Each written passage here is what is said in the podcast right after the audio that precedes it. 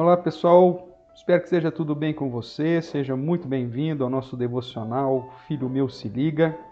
Que a graça, a paz, a bênção do nosso Deus repouse sobre a sua vida. Obrigado por nos acompanhar nesse devocional aí que é dirigido para você, junior, adolescente, não só da Igreja Presbiteriana Reformada de Araraquara, mas também para todos aqueles que de alguma forma acabam recebendo aí esse nosso áudio, onde estudamos um pouquinho sobre o livro de Provérbios e aplicamos a realidade uh, dos nossos adolescentes. Nós estamos estudando o capítulo 10, estamos aí já desde o verso 1 do capítulo 1, né? agora já estamos no capítulo 10, estudando um pouquinho nessa sessão de comparação que Salomão faz para compreendermos uh, o dia a dia daquele que é justo em contraste com aquele que é perverso, ou seja, do sábio que teme a Deus, guarda os seus mandamentos, dá ouvidos à instrução do Pai, em detrimento do louco que despreza tudo isso. Hoje nós vamos ler o verso de número 26, que na verdade não faz uma comparação nessa sequência de versículos que na maioria deles usa-se desse, desse método né, de comparação, mas aqui temos, na verdade, uma afirmação, uma constatação.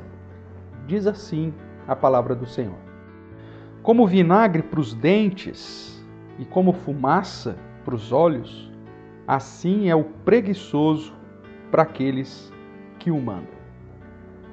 Nós sabemos que Salomão já tratou com, sobre isso lá no capítulo 6, né? Quando ele fala, vai ter com a preguiça, ao preguiçoso, lá no capítulo 6, verso 6, advertindo contra a ociosidade, a preguiça, a vagabundice, né? de uma maneira bem clara. Se existe uma posição, uma postura que a Bíblia confronta com certa dureza, é justamente você viver a sua vida de modo inútil. Você viver a preciosidade que é a vida humana sem produzir absolutamente nada para o benefício próprio, para o benefício dos seus entes queridos, para o benefício daqueles que convivem contigo, para o benefício da sociedade, para o benefício da humanidade.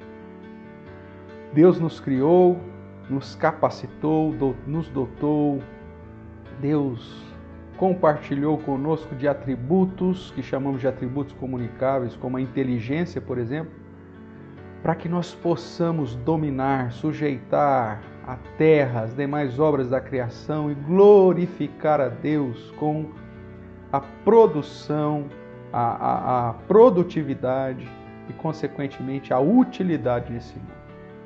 O preguiçoso ele está desprezando a vida, desprezando o presente que Deus nos deu, os dons, os talentos que o Senhor nos concedeu. Ele despreza ah, as outras pessoas.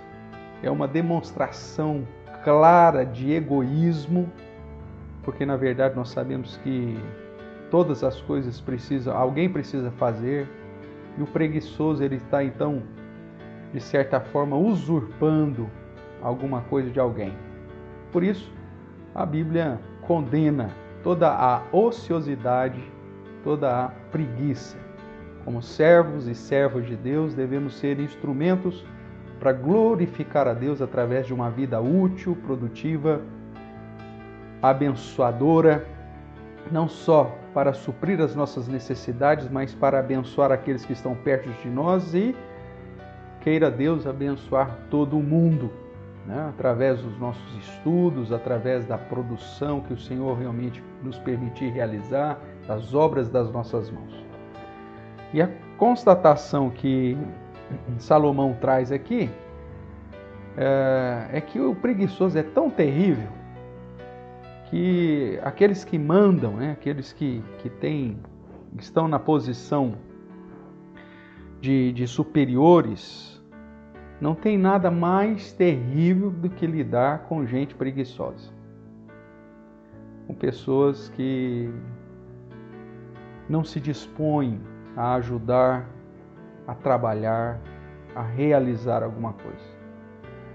Eu sei que na, na adolescência é natural a gente queimar energia em tantas coisas que agradam o nosso coração e muitas vezes nós nos desanimamos diante das tarefas do dia a dia, das tarefas mais simples, mas que são necessárias, essenciais e que servirão para formar, inclusive, o nosso caráter, uh, mostrando que, mesmo que tenhamos uma família que cuide de nós e que supra as nossas necessidades, o trabalhar é algo que engrandece o ser humano. Por isso, lute contra a ociosidade, contra a preguiça. Seja uma pessoa ativa, procure aprender as coisas, procure crescer nos talentos naturais que você já tem. Ajude, veja o trabalho que precisa ser feito, não espere que os outros mandem.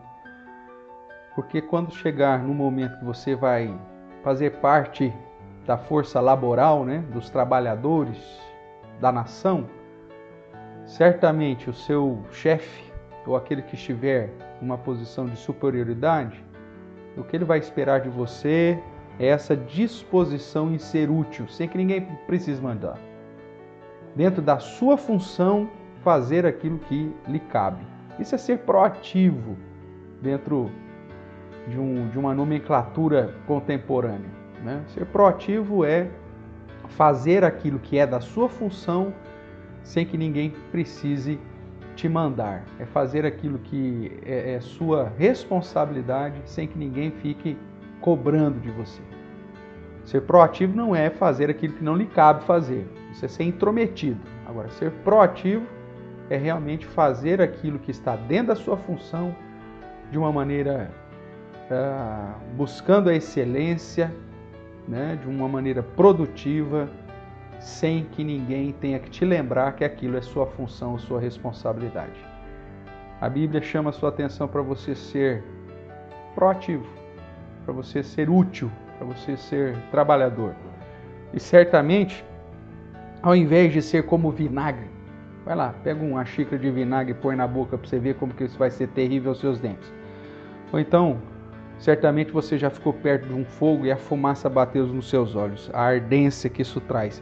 É esse o sentimento que aqueles que estão sobre nós têm quando nós agimos com preguiça e ociosidade. Não faça isso. Glorifique a Deus, exalte ao Senhor através de uma postura útil, proativa, para a honra e glória do Senhor, aproveitando os talentos, os dons, a vida, o vigor, a saúde que Ele te deu. E assim certamente você será bem-sucedido e, e será alvo das recompensas por ser alguém trabalhador. Que Deus te abençoe, pense nisso e ore ao Senhor para glorificá-lo sempre. Fique com Deus e até o nosso próximo Filho meu, se liga. Tchau, tchau.